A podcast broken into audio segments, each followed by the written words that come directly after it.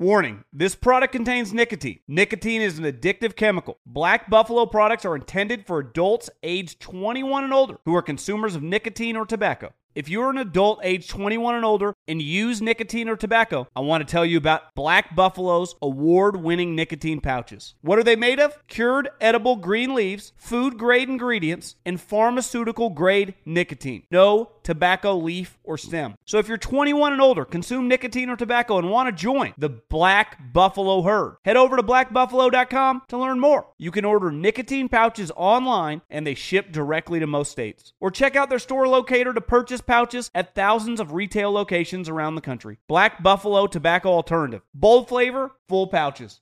Being a chef means keeping your cool in the kitchen.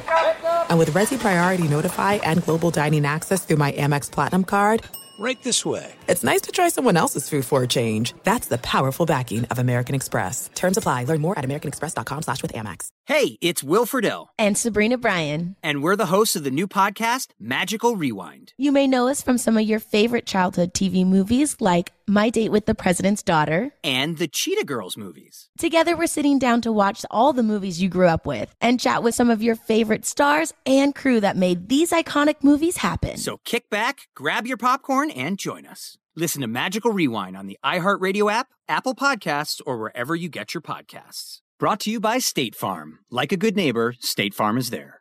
The volume.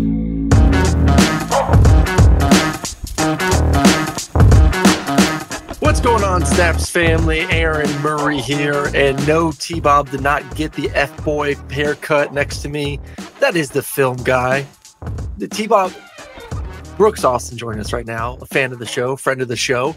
Uh, T Bob was supposed to kind of get the nice fade, Brooks, before uh, or after a bet was was essentially lost. Oh. He's refusing to pay that debt till after a wedding in May. Oh, So it's kind of like an ongoing running joke that he needs to, to to to essentially pay his damn debts. You know, he promised he would get a cut once we got to a certain number of subscribers. We hit that number.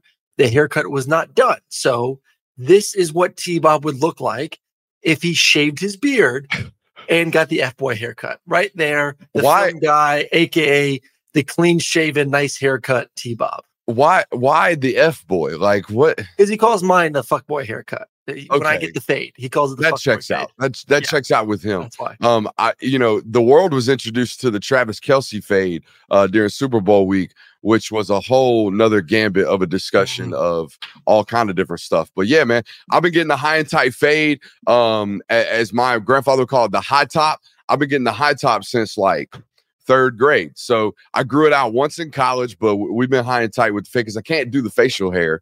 Um, Mm. so yeah, if I don't if I don't square off the top of my head, I just look like a big circle already because I'm I'm naturally, you know, chubby and cylindrical from the cheeks down. So we we really got to square up the top. It's a whole method, man. I- it's a whole You gotta match it. Yeah. I think I, Hey, I you gotta do, try. I think I do think T would look good with the beard and the tight fade. I think he would look great. I know his wife and him are a little bit nervous before the Easter pictures and before the wedding, but uh come this summer before SEC Media Days, T will be rocking that. Obviously, T Bob is not with us here today. He is at Mardi Gras enjoying himself. So do pray for his liver, his sanity, and anything that else that may get destroyed while he's in New Orleans. And also, fingers crossed that he will be back with us come our live show on Thursday. Once again, as we wish our show, like, subscribe, all that great stuff. Hit that thumbs up button. Uh, go follow us on our new social channels at the Volume Sport, Volume Snap, excuse me, on Instagram and TikTok. Uh, we just launched those last week, so appreciate everyone who has gone out there and given those a follow as we continue to grow here on the Snaps YouTube channel.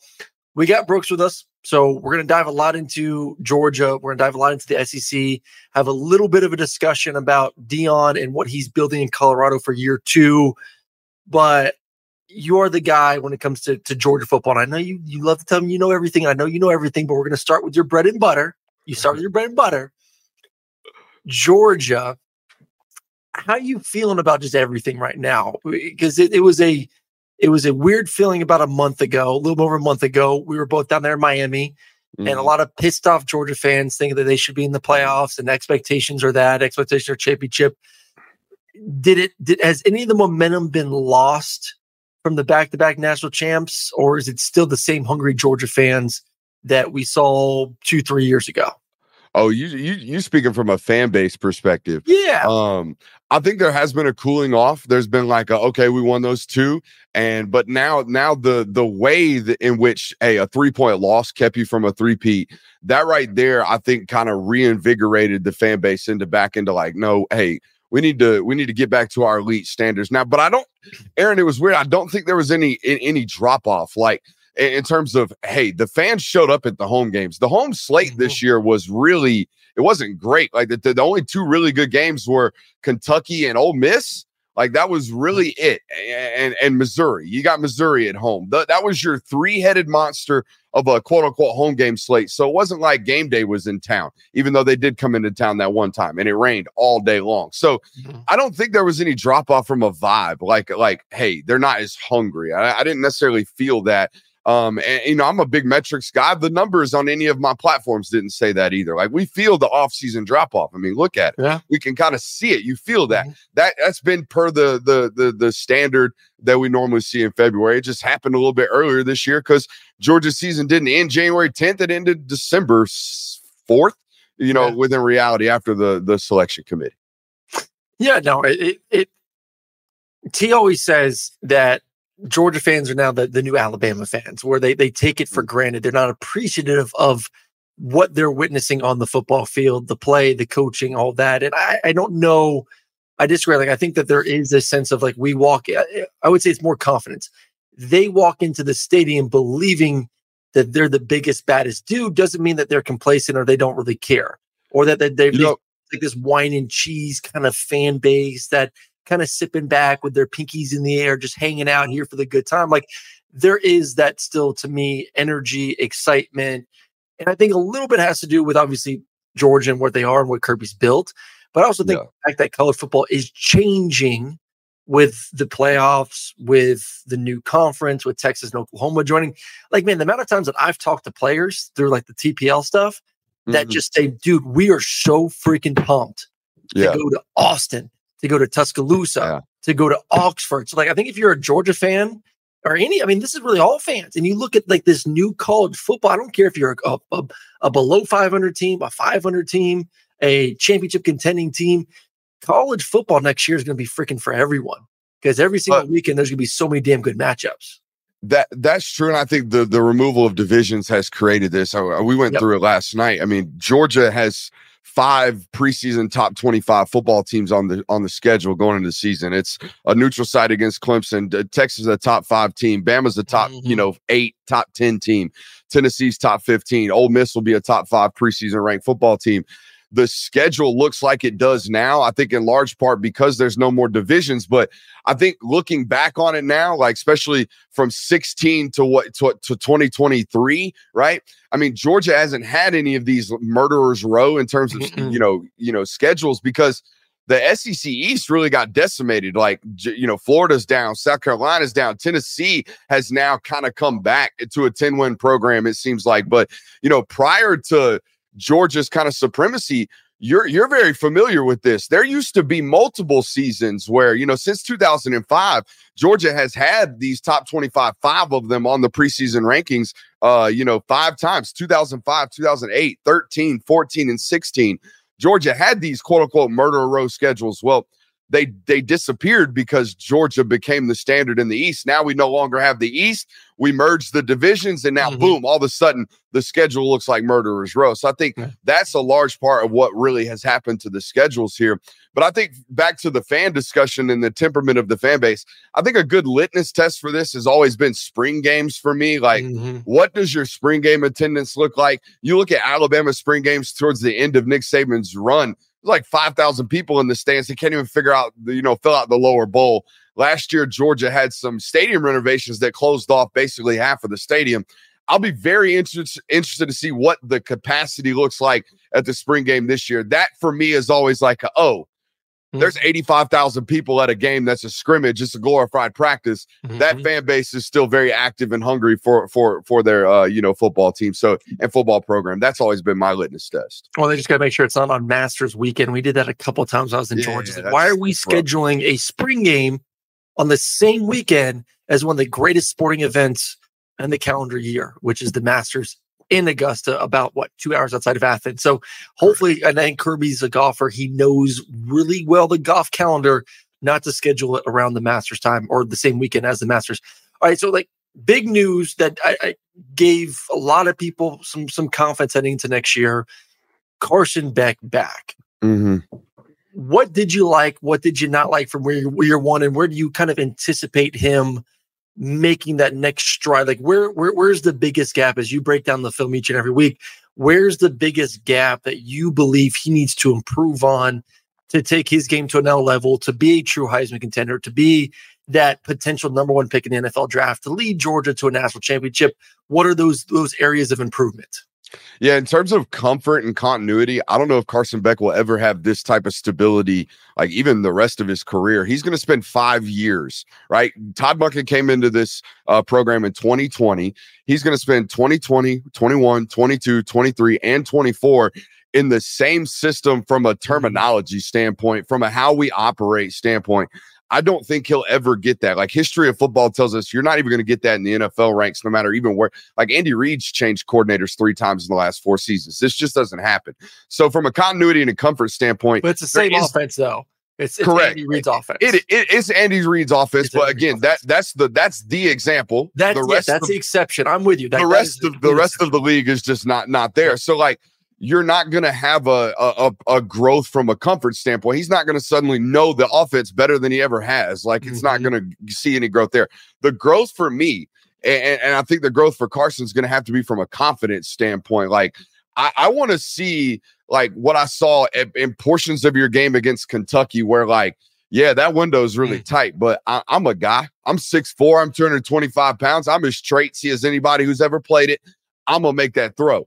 I, I want to see him play on the verge of almost risk at times. Like Mhm. I felt, I felt through times and, critical games. He didn't have a lot of them last year, right? But when games got tight and windows got tight, I felt a hesitant hesitancy in the confidence range and and how he felt about his own skill set. I want to see a quarterback walk around like he drives a Lambo truck. Like that's what I want to see. I want to see big Drake energy. I want to see like this dude knows he's a guy. He knows he's going to go out here and ball out. He knows he's a first Mhm. round caliber football player. That's where the growth is for me for Carson. Like walk out and play football like you know you're good at this. You know you're great at this because he is. Well, I wonder too, for from a pro perspective too, like that's why scouts kind of shy away a little bit from guys that have just played one year because there is there is a talent. Like you you can find talented guys all over the place. The game, and we saw it with Patrick this week. We we T T Bob and I debated yesterday, like what makes Patrick now on the level of Tom Brady? It's it's it's from the shoulders up. It's Yeah. it's that confidence, it's that swagger, it's that leadership, it's it's all those things that just don't always come overnight that take time to develop. And sometimes it doesn't even happen most of the time in, in, in a single season. So you get a more veteran guy, a guy that's been through it, a guy that's been able to gain his confidence over a matter of, you know, 20 plus to 25, almost 30 games. Like Yeah. that's why you come back for another year. Because if it's straight based on talent, Carson's going to be one of the most talented quarterbacks in this year's draft. He's a top three or four talent quarterback. He would light up the combine. He would Yeah. light up the pro day. It's it's all here, man. It's all up top. If he gains that confidence next year, and and and and to me, it's a mixture of confidence. It's also a mixture of of risk taking, and I've, I think I've said this before in here. A couple things. One, because him and I have talked about this.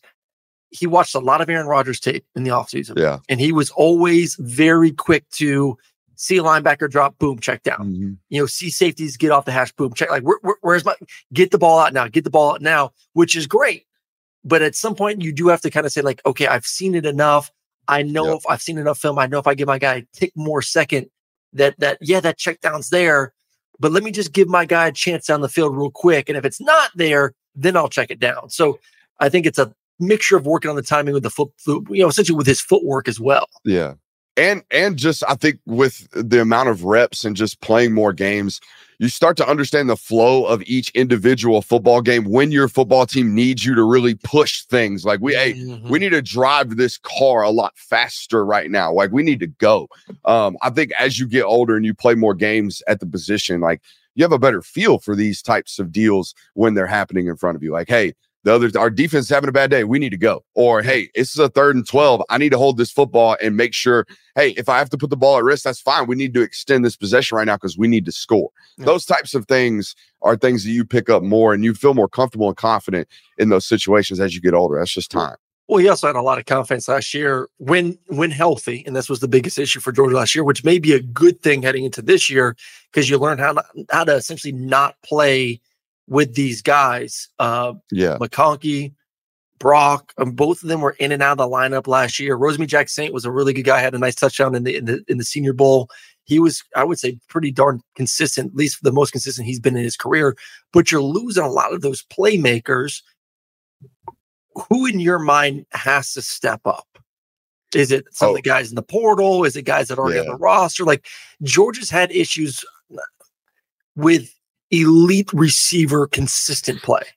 Consistent for, for the- almost a decade now. Look at the roster right now. Like if you talk about who do they need to step up, who do they need to have like like big seasons or what what pieces are they are made available to them? Like you immediately go to the transfer additions, right? It's like off rip. Hey, RaRa Thomas and Dominic Lovett need to have better seasons and they they need to show growth from year one at Georgia to year two at Georgia. Those are both transfers. Hey, what is London Humphreys going to do? Is he going to compete for the Z spot? You know, it's a six foot three, 200 pound freshman All American or all SEC freshman type guy coming in from Vanderbilt. That that's not a homegrown product, right? Hey, Mhm. what's Michael Jackson the third going to be from USC? Also a very different Z type receiver, can kind of do it all. Lincoln Riley used him as a as a yak guy, gave him a lot of jets, gave him a lot of screens, gave him a lot of hey, go run after the catch, go run after when when we give you the ball, go make a play with your legs. Then you got this Colbie Young guy coming in from Miami. He's really like BMac type of mold. You know this better than anybody, Aaron. Mhm. Bryan McClendon has a type. Bryan McClendon loves 6'3, 200 plus. We all Look do. at everybody who's ever played for him, but I mean, extremely him. This is a, a different example. Look at the guys that played for him during his first time at Georgia. You're talking about Kris Durham's, you're talking about Massaquoi. Before we even get into the AJ Green discussions, Malcolm Mitchell's, Chris Conley's, all these guys are 6'3 plus. All these dudes were long. All right. This is the type of player that BMAC wants and needs and like wants to develop. Those are five names, Aaron, that are all transfer additions because they don't really have any more homegrown talents. You look at the roster right now and it's like, hey, Dillon Bell is really good. Great job there. Um, is Anthony Evans going to be good? We'll see. Mhm. I hear a lot of But him. the- I hear a lot of excitement about him.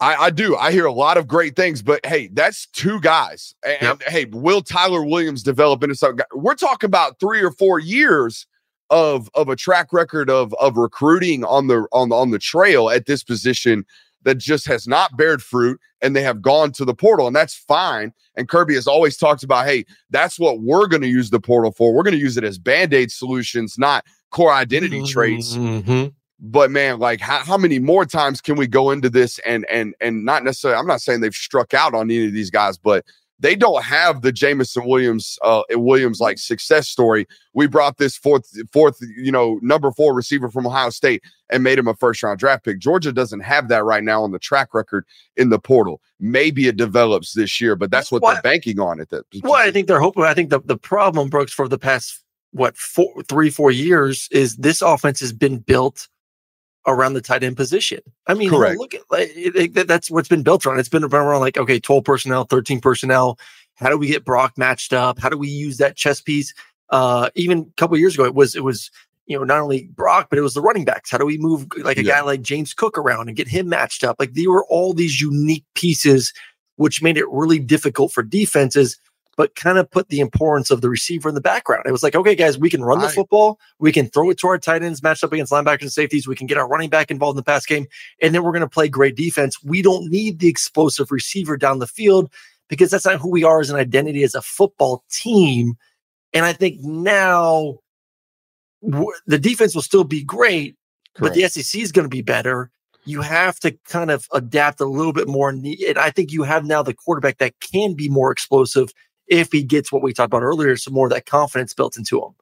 the 11 12 discussion I, i'm i'm with you in 2020 and in 2021 and and a little bit in 2022 um but darnell's uh, you know hurt a little bit in, Yep. during times of that And last year, like I, I have the data. I actually got it recently because I made the same comments like, hey, you're you're you're no longer a 12 team.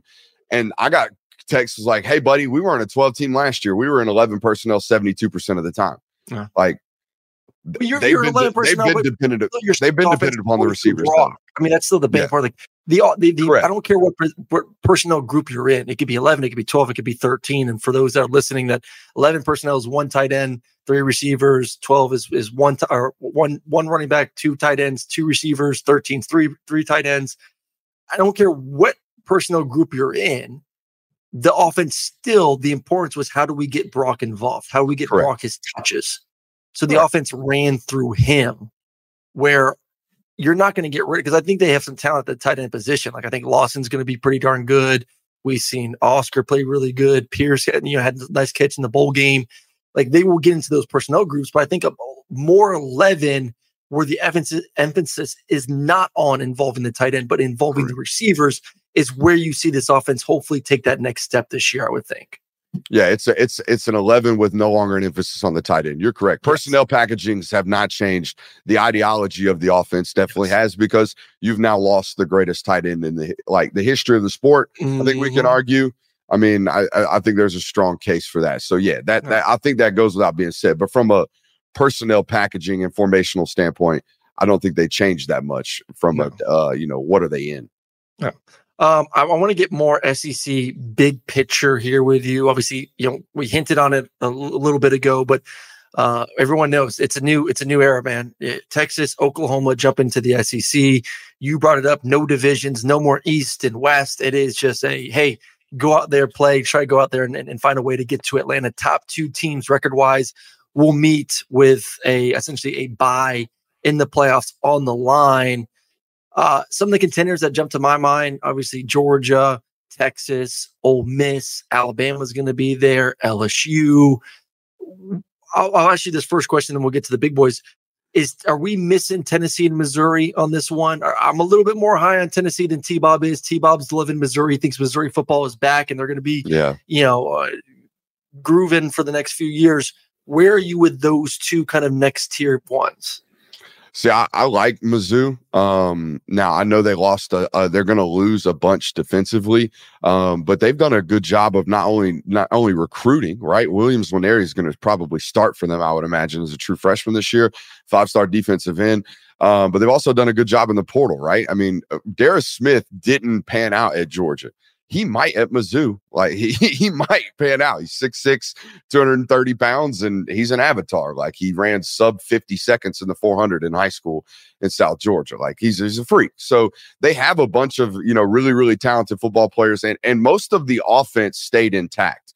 Um, you know, obviously Brady Cook comes back, Luther Burden's still there. I think Theo Wease is returning. I, I don't know the full extent Theo of, yeah. uh, of all those things. So they have a full weaponry and, and, and continuity there. But I think the main loss, like I said, is they lost their defensive coordinator in Mhm. conference. That's always a big hit. Um, so I, I I'm bullish on Mizzou, but like my thing is, and, and I made the comments about this when uh, uh, an unnamed booster gave $62 million to Eli Drinkwitz. Guys, Eli Drinkwitz was six and seven, six and seven, seven and five, 11 and two. 11 and 2 is the outlier there, not the other Mhm. ones. Like, it, so can he repeat upon the success? I, I'm, I'm a believer, like, hey, do it twice and then I will confirm you. I'm not out here confirming this yet. Mhm. Tennessee, Tennessee confirmed to me that they can still be a double digit win team with mediocre quarterback play with this system under Heupel. That Mhm. is something I didn't think was going to be plausible. Like when, when we when we talked about Heupel and the hire coming from UCF into the conference, everybody starts talking about, oh, will this gimmick and will this trickeration work in terms of this spread offense and this fast pace and all this outside the numbers stuff? And everybody focused on the passing attack. Guys, this is a football program that's been, I think, top three in the in rushing in this conference for two straight years under Heupel. I think it's confirmed they're going to be able to run the football, and if you can run the Mhm. football in this conference, you can win football games. So, Mhm. am I am I of the belief that they're in this upper tier? I don't necessarily know. We talked about it on our show, Aaron. I think there's four tiers of college football teams. There's the annual national title contenders. We wake up every August and we're like, hey, that team's going to be in the mix late. There's that group, right? And then there's tier two, which is you can reasonably wrap your mind around them winning a national title, right? Ole Miss fits in this category this year. Yep. I think Missouri floats in this category this year, right? Mm. Maybe you can make arguments about it. Yeah. All right. So Yeah.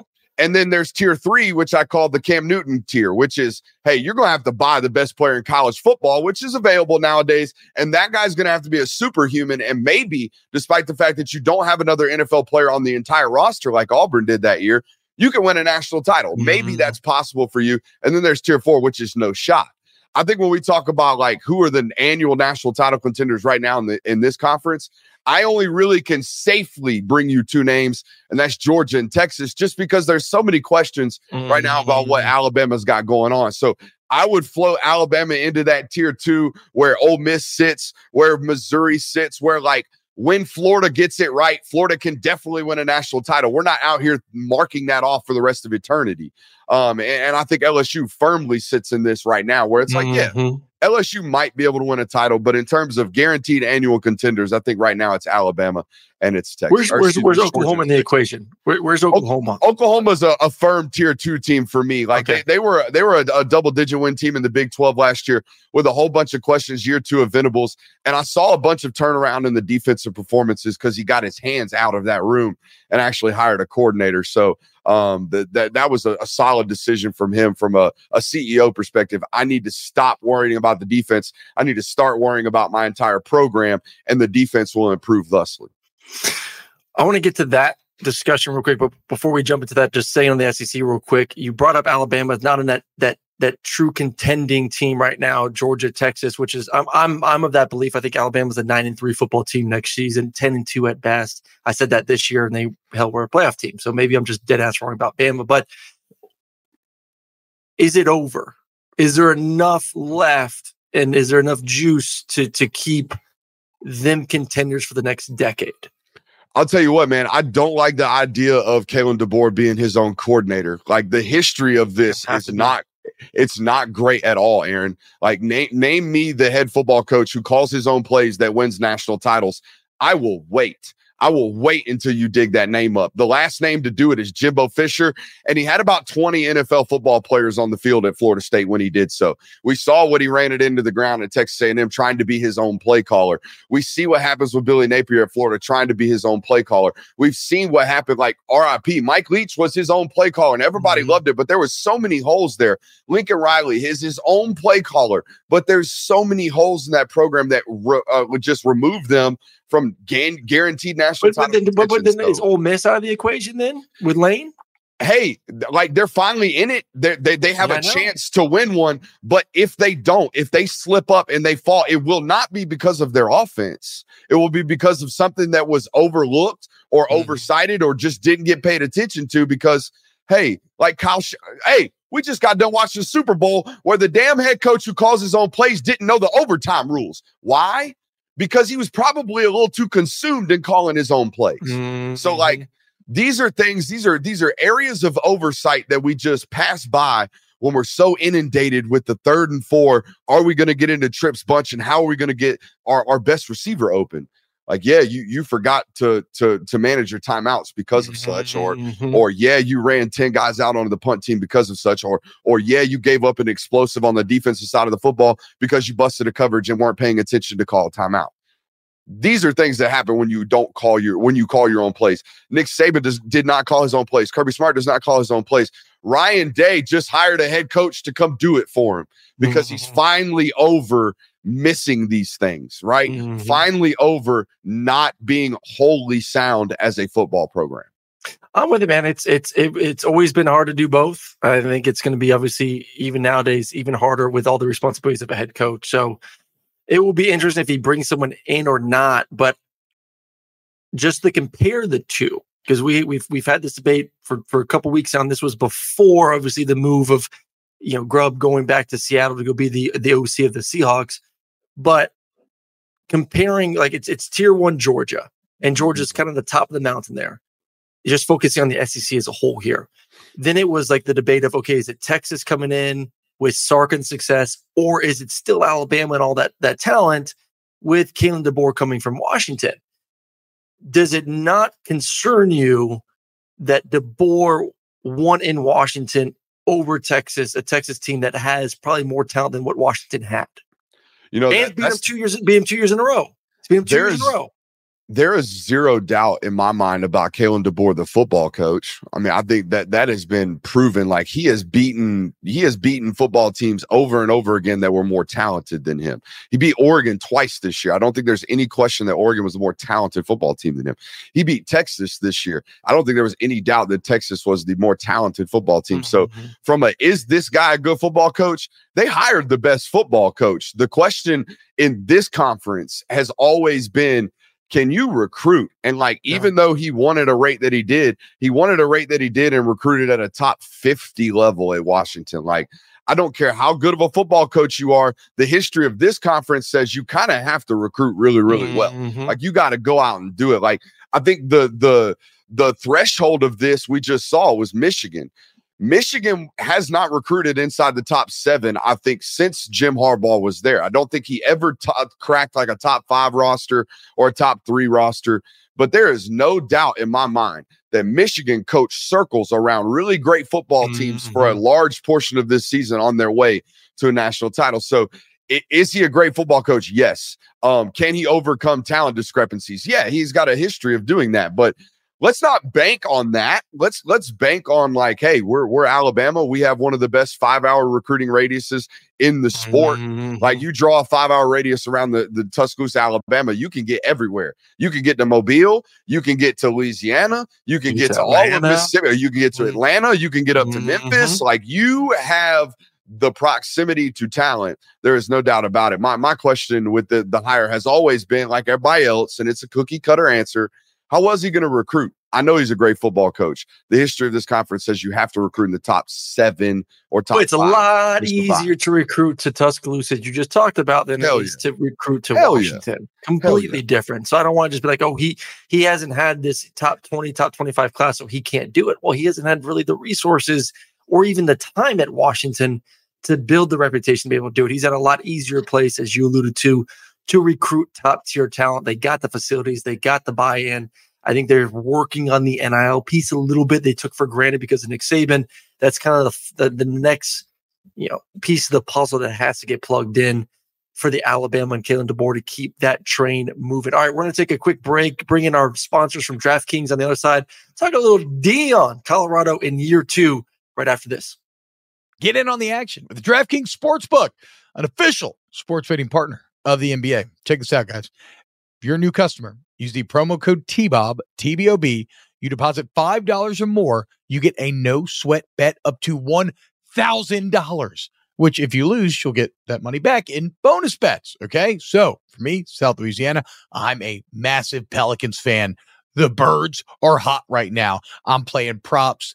I'm betting lines. But the point is, I'm supporting the birds. Like you bet however you see fit. Your favorite NBA team, your favorite trends. It's all there for you. The place to play is at the DraftKings Sportsbook. So download DraftKings Sportsbook app now and use code TBOB, TBOB, and new customers get a no sweat bet up to $1,000 if your first bet loses. Only on DraftKings Sportsbook with code TBOB. The crown is yours. Gambling problem? Call 1 800 Gambler or visit www.1800Gambler.net. In New York, call 877 8 HOPE NY or text HOPE NY 467 369. In Connecticut, help is available for problem gambling. Call 888 789 7777 or visit ccpg.org. Please play responsibly. On behalf of Boot Hill Casino and Resort in Kansas, 21 plus age varies by jurisdiction, void in Ontario. Bonus bets expire 168 hours after issuance. See dkng.com slash football for eligibility and deposit restrictions, terms, and responsible gaming resources. JLab has something for everyone with earbuds and headphones that are as versatile as you are. Perfect for calls, listening to podcasts, and working out. They are built for every single moment. JLab is proud to partner with Powerhouse College Athletics, UCLA, Duke, Gonzaga, Indiana, St. John's, TCU, Vanderbilt, Arkansas, Minnesota, San Diego State, and more. From lively tailgates to coaches play calling and courtside rivalries to college athletics NIL deals. JLabs joins the action and connects with 182 million plus college sports fans nationwide. They're excited to partner with 17 D1 college schools showcasing their passion and loyalty of fans and athletes across the United States. Whether creating cutting edge tech products are pursuing athletic greatness, being the best takes hard work and commitment. JLab is proud to partner with schools who are showcasing the hard work, perseverance, and even the championship celebrations across all college sports. Use code SNAPS25 for 25% off your order. Visit JLab.com to find your kind of tech. Warning this product contains nicotine. Nicotine is an addictive chemical. Black Buffalo products are intended for adults age 21 and older who are consumers of nicotine or tobacco. If you're an adult age 21 and older and use nicotine or tobacco, I want to tell you about an American made success story in Black Buffalo's award winning nicotine pouches. Black Buffalo's nicotine pouches are not owned by Big Tobacco. They're an independent company proudly built right here in the USA for 21 and over adult consumers. Black Buffalo was built by dippers with decades of smokeless tobacco use. They believed the market wanted tobacco alternative nicotine products that offered the best of both worlds. Bold flavor, full pouches. What are they made of? It's pretty simple cured edible green leaves, food grade ingredients, and pharmaceutical grade nicotine. Most importantly, there's no tobacco leaf or stem. All proudly made right here in the USA. So if you're 21 and older, consume nicotine or tobacco, and want to join the Black Buffalo herd, head over to blackbuffalo.com to learn more. You can order nicotine pouches online, and they ship directly to most states. Or check out the store locator to purchase pouches at thousands of retail locations around the country. Black Buffalo Tobacco Alternative. Bold flavor, full pouches. There are some things that are too good to keep a secret. Like how your Amex Platinum card helps you have the perfect trip. I'd like to check into the Centurion Lounge. Or how it seems like you always get those hard to snag tables. Ooh, yum. And how you get the most out of select can't miss events. With access to the Centurion Lounge, Resy Priority Notified, and Amex card member benefits at select events, you'll have to share. That's the powerful backing of American Express. Terms apply. Learn more at americanexpress.com slash with Amex.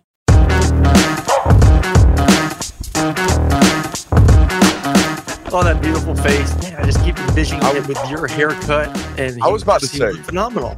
Murray, y when y'all do this, if he ever, you know, stops being a coward and, and mans up to his own bets, um, when y'all do this, y'all can't send him to no Joe Schmo barber. You got to send him to one of them Instagram barbers that puts like the, the lights out and breaks out the straight razor, douses him down Oh, with he, alcohol wears the swab. big, he, he wears the black Oh, my rubber God. gloves. Oh yeah, he pop, he pops it, and and like I'm saying, he's got Mm-hmm. he's got to be on Instagram. Like, he's got to be one of these guys. I know he's close to New Orleans. I Yeah. guarantee you, there is some absolute skilled barbers out there. I want Mans to come out looking like a totally different human. I want Mans I to come out looking like he just spent ten years Have somewhere you seen else. a picture of You T know I Bob mean? with a buzz cut and shave shaved cheeks? Whew. No, I, I'm unfamiliar with T Bob's game other than the the I don't know the the lumberjack. I guess we're Yeah, calling that. That- That's the big, big, the- big the- old, big old lumberjack. Yeah, yeah, and Uh, oof, yeah, he can party. That's all I know about him. That's about it. All right, we appreciate Brooks Austin joining us right now for the show, taking over from my boy T. Um, before we let you go, Deion year two, great, great article in the Athletic, kind of breaking down position by position, even the coaching staff, what's returned, what have they done in the portal, uh, what are the pieces that that have come back this season.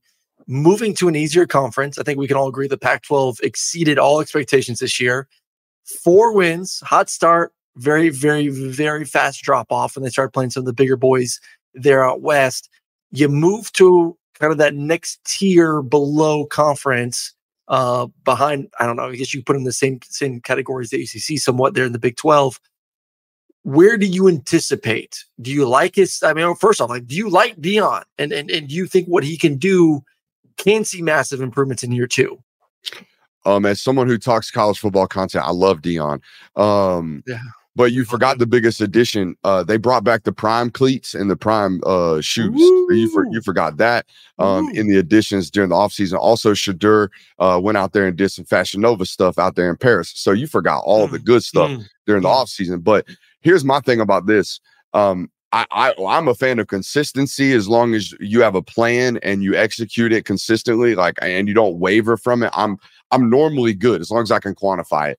And he's been very consistent. It's been very Mm-hmm. obvious. We're turning over the roster and we're going to turn over the roster that we turned over. I think that's been the underreported part of this. He's been taking stabs at the portal, but not every single stab has been a hit. He has been siphoning through a lot of these players as well. Not a lot, but a, a, a substantial Mhm. portion of these players. And that's fine. We're trying to get better players into a program that did not have good ones. I understand that principle. Here's my question. When we're constantly bringing in new bodies and we're constantly bringing in new faces and we're constantly changing the identity of our roster, then we're probably going to be dependent upon coaching a lot more than other pro- pro- programs because we don't depend on continuity around here. It's not familiarity. You don't know the system because you've been here a long time. You know the system because the coach implemented it really, really well. And that would be great. That's fine. As long as we have consistency and no and we don't have tremendous amount of turnover on the coaching staff, which as you alluded to is not exactly the case. They've had Mhm. pretty consistent turnover on the coaching staff as well. So we have all of these changing body parts and all these changing identities and I don't know the caliber of football coach that Deion is. I know the caliber of CEO. I know the caliber caliber uh, caliber of marketer. I know the caliber or caliber of motivator that he is. I, I don't know because I don't have a background of it. Like, hey, how good of an X's and O's coach is Deion Sanders when all of the things around him are changing? Can he walk into the room and say, hey, I know the OC I just got rid of, demoted, and, and brought in a new one. Hey, it's all good. I'm going to take over the room today and ex- implement these concepts. I'm not Mhm. saying you have to be able to do that. I'm just saying it would be really, really a lot easier to just depend upon consistency somewhere. There's no consistency anywhere. You you talked about going into an easier conference from a top end perspective, but the Big 12 is historically rock fighting one another every single Mhm. week. Like they are taking each other into the alley and just figuring out who's the better seven and five football team today. That's what they do. And if I look at the schedule, I see three guaranteed wins, and I don't feel good, great about some of them. North Dakota State, I hope you get that one, Deion. You better get that one. Co- Colorado State, you better get that one again. Cincy later in the year, based off what Cincy did year one in the Big 12, you better get that one. And then the rest of the schedule, I, to a man right now, Aaron Murray, is Colorado guaranteed to beat Nebraska? Is No. Colorado gu- is Colorado guaranteed to beat Baylor? Baylor had a bad Mm-mm. year last year, but Dave Aranda ain't no slappy. At UCF, is that a guaranteed win? Mm-mm. And Gus Malzahn year two? K State, Arizona, Texas Tech, Utah, Kansas, Oklahoma State. I got nine throw like flip a coin. Are y'all? Well, that, that's I mean, we- say it's like the next tier down, but like they're all on the same level though. Like Very they're all like so. it- they're they're all the same. It's it's, it's it Yes. is it is going to be most likely a very competitive season if you're a Big 12 fan. You may not get Yes. the love, you may not get the primetime games that the Big 10 gets, that the SEC gets, but you're going to get really good football because you are very similar with the makeup of coach. You're very similar with the makeup of the student athlete. They are the athlete on the roster that, yeah, like we could say all we want. Like Colorado returned Shedeur, who could be a first rounder. They returned maybe the best athlete in Travis in, in, in the country. They've improved the offensive line. They've they have all these skill guys, but are they truly that much more skilled than these other rosters? Mm. I, I I wouldn't go out there and say like it's an SEC roster. I wouldn't say it's a Big Ten elite roster. It's a big, it's a really good Big Twelve roster, but a really good Big Twelve roster could still be a six and six, seven and five team like you alluded. So there will the be way, they will be better than they were last year. I, I, I will give them that. I It's a will be shocked a- if they're not a if they're not a bowl team. it's a really good Big 12 roster that is com- like comprised of really good Big 12 players that they've taken off of other Big 12 rosters. I mm-hmm. think I got like five guys from Houston.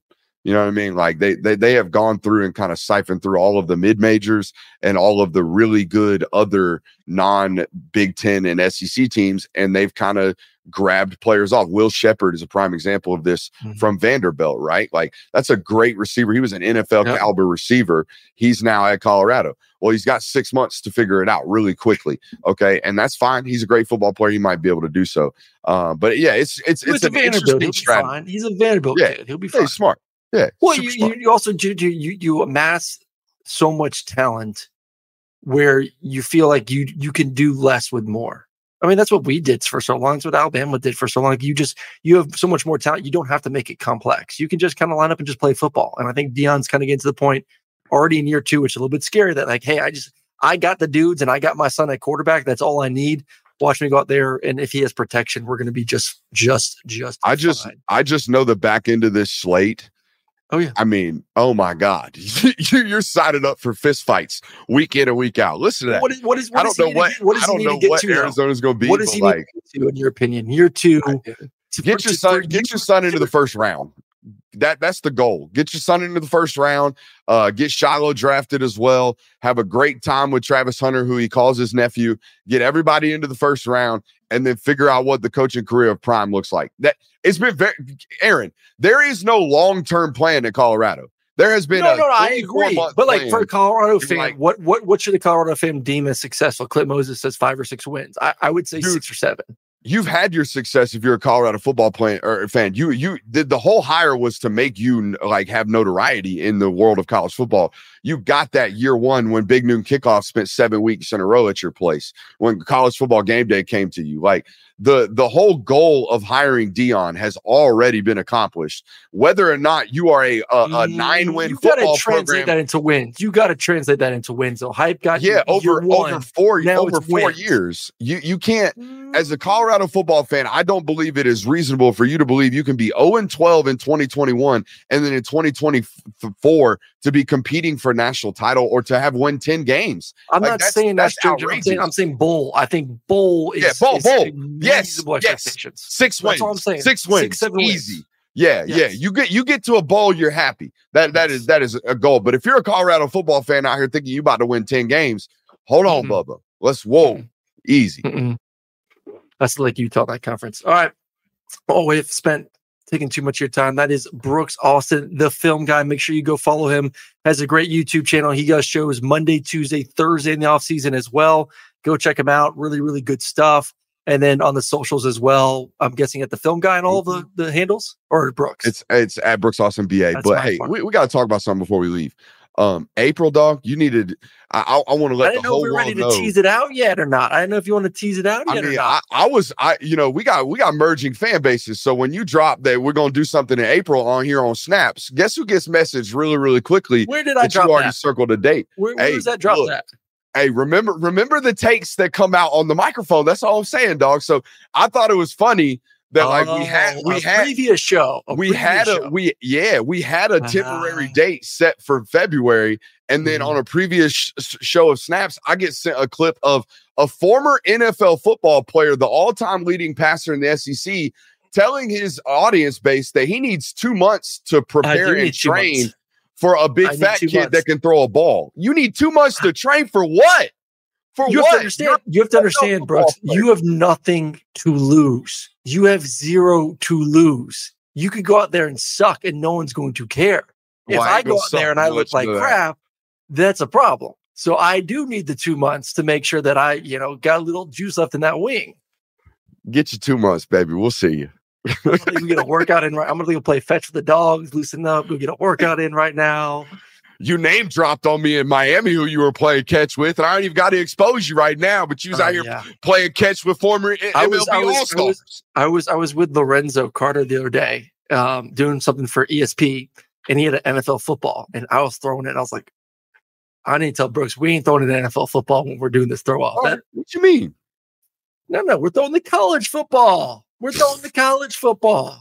Buddy, the more and more we talk about this, the more and more I'm already mentally marketing it to dub. Just hustling- already. No NFL ball. What you I'm talking? hustling him. All right. Well, that's another edition of Snaps. Appreciate everyone jumping in live. We'll be back with T on hopefully T Bob on Thursday if he's not uh if he's still alive there in Mardi Gras in New Orleans. I'll be back Thursday. We'll have some content coming out tomorrow as always. Like, subscribe, go follow us on Instagram and TikTok at the Volume Snaps, and we will see you live on Thursday. Have a great one, everyone. The volume. Live Nation presents Concert Week. Now through May 14th, get $25 tickets to over 5,000 shows. That's up to 75% off a summer full of your favorite artists like 21 Savage, Alanis Morissette, Cage the Elephant, Celeste Barber, Dierks Bentley, Feid, Hootie and the Blowfish, Janet Jackson, Kidz Bop Kids, Meghan Trainor, Peso Pluma, Sarah McLachlan. Get tickets to more than 5,000 summer shows for just $25. Until now through May 14th. Visit LiveNation.com slash Concert Week to learn more and plan your summer with Sean Paul, Sum 41, 30 Seconds to Mars, oh, and Two Door Cinema Club. There's no distance too far for the perfect trip. Hi, checking in for... Or the perfect table. Hey, where are you? Coming! And when you get access to Resy Priority Notify with your Amex Platinum card... Hey, this looks amazing! I'm so glad you made it. And travel benefits at fine hotels and resorts booked through Amex Travel, it's worth the trip. That's the powerful backing of American Express. Terms apply. Learn more at americanexpress.com slash with Amex. Zero Foxtrot isn't just a brand, it's a way of life. Founded and operated by veterans, Zero Foxtrot's unique apparel and gear echoes the grit of the warrior culture. Zero Foxtrot dedicates itself to producing content, honoring the sacrifices of forgotten heroes of the past, and connecting history to the present. Embark on a journey with Zero Foxtrot today at zerofoxtrot.com. It's not merely our products, it's about the ethos that we embody rugged, resilient, and timeless.